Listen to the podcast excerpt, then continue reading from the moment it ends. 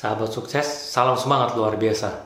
Di episode kali ini saya akan membicarakan mengenai sesuatu yang terkait dengan kita semua, yaitu kebiasaan kita. Judul dari episode kali ini adalah cara untuk menghilangkan kebiasaan buruk.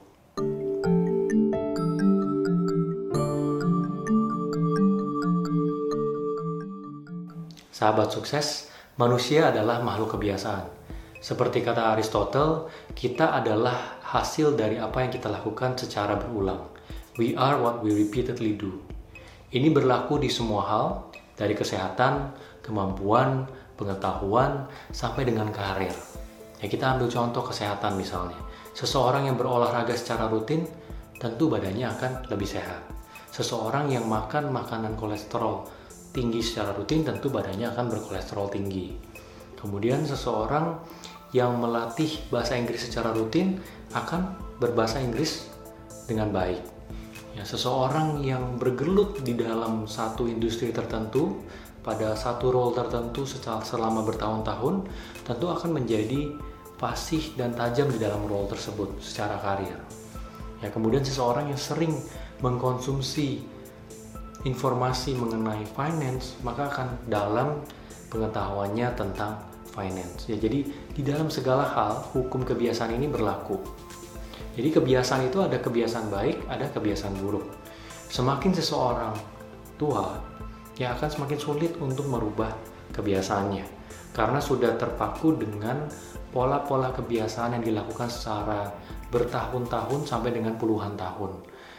Oleh karena itu, lebih baik ya idealnya adalah untuk memulai mengganti semua kebiasaan yang buruk dengan kebiasaan baik sedini mungkin. Sedini mungkin lebih baik. Nah, saya pribadi sebagai manusia juga memiliki kebiasaan buruk. Namun saya ada cara yang saya lakukan pribadi untuk menghilangkan kebiasaan buruk itu. Yang pertama adalah mempersulit langkah untuk melakukan kebiasaan buruk. Jadi misalnya kalau kamu merokok, ya langkah yang perlu diambil untuk mempersulit kegiatan rokok ini adalah dengan membuang semua aksesmu ke rokok. Ya di rumah, di kendaraan, ataupun di kantor, ya buang semuanya sehingga ketika kamu ingin merokok, kamu harus pergi membeli lagi. Ya walaupun kamu ternyata terlewatkan satu hari pergi untuk membeli dan merokok, buang lagi. Ya perlahan lama-lama Eh, karena sulit untuk diakses, kebiasaan itu kan lama-lama hilang. Ya ini juga berlaku di hal yang lain seperti misalnya suka untuk menyemil. Seseorang yang sedang diet, badannya agak gemuk, kemudian sering nyemil di waktu kosong, ya dapat melakukan cara yang sama dengan menghilangkan semua akses ke cemilannya. Jadi misalnya di rumah ada cemilan, di kantor ada cemilan, semuanya dijauhkan. Jadi ketika ingin nyemil, itu harus pergi dulu untuk beli cemilannya.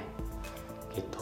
Ya misalnya lagi kebiasaan untuk melihat sosmed. Ya dulu saya sering sekali eh, membuka sosmed. Ya satu hari itu saya pernah tes menggunakan aplikasi bisa sampai dengan 2-3 jam walaupun setiap kali saya membuka itu hanya 2 sampai 3 menit tapi akumulasinya sampai 3 jam.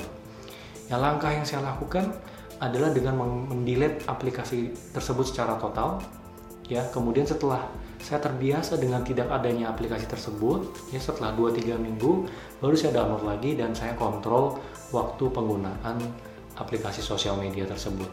Jadi cara yang pertama ini bisa dilakukan di banyak hal. Ya di dalam hal apa pun saya yakin teman-teman misalnya tahu bahwa teman-teman ada suatu kebiasaan buruk saya yakin teman-teman tahu sendiri gimana caranya untuk mempersulit ya kegiatan dari yang mempersulit untuk melakukan kegiatan kebiasaan buruk ini gitu. Jadi langkah yang pertama ini adalah mempersulit langkah untuk melakukan kegiatan atau kebiasaan buruk.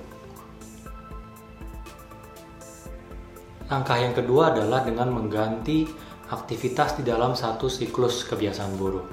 Jadi satu kebiasaan itu bisa muncul karena adanya keinginan, ya, kemudian aktivitas dan hasil.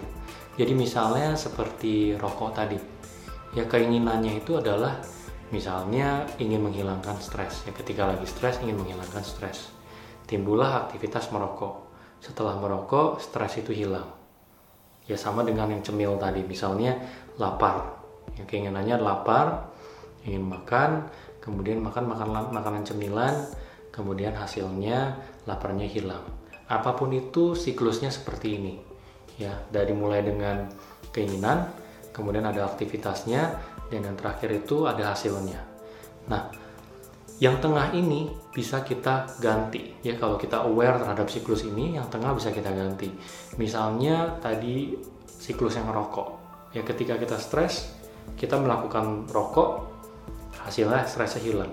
Kali ini kita ganti. Ketika kita stres kita makan makanan manis ya, atau minum minuman manis stresnya hilang apa pun itu ya bisa dicoba jadi teman-teman bisa coba sendiri aktivitas apa yang bisa menggantikan ini. Ketika sudah dapat aktivitas tersebut, langsung fokus lakukan aktivitas itu ketika keinginan itu muncul dari dalam diri.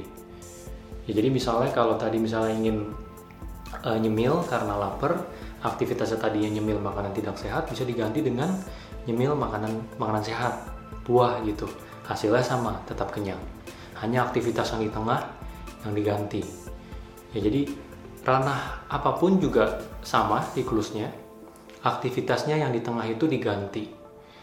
Ya jadi ini cara yang kedua adalah mengganti aktivitas pada satu siklus kebiasaan buruk. Jadi itu tadi adalah dua cara yang teman-teman bisa gunakan untuk menghilangkan kebiasaan buruk. Yang pertama itu adalah mempersulit langkah untuk melakukan kebiasaan baru kemudian yang kedua itu adalah mengganti aktivitas di dalam satu siklus kebiasaan buruk. Semoga informasi yang ada di dalam video ini dapat membantu teman-teman untuk menghilangkan kebiasaan buruk.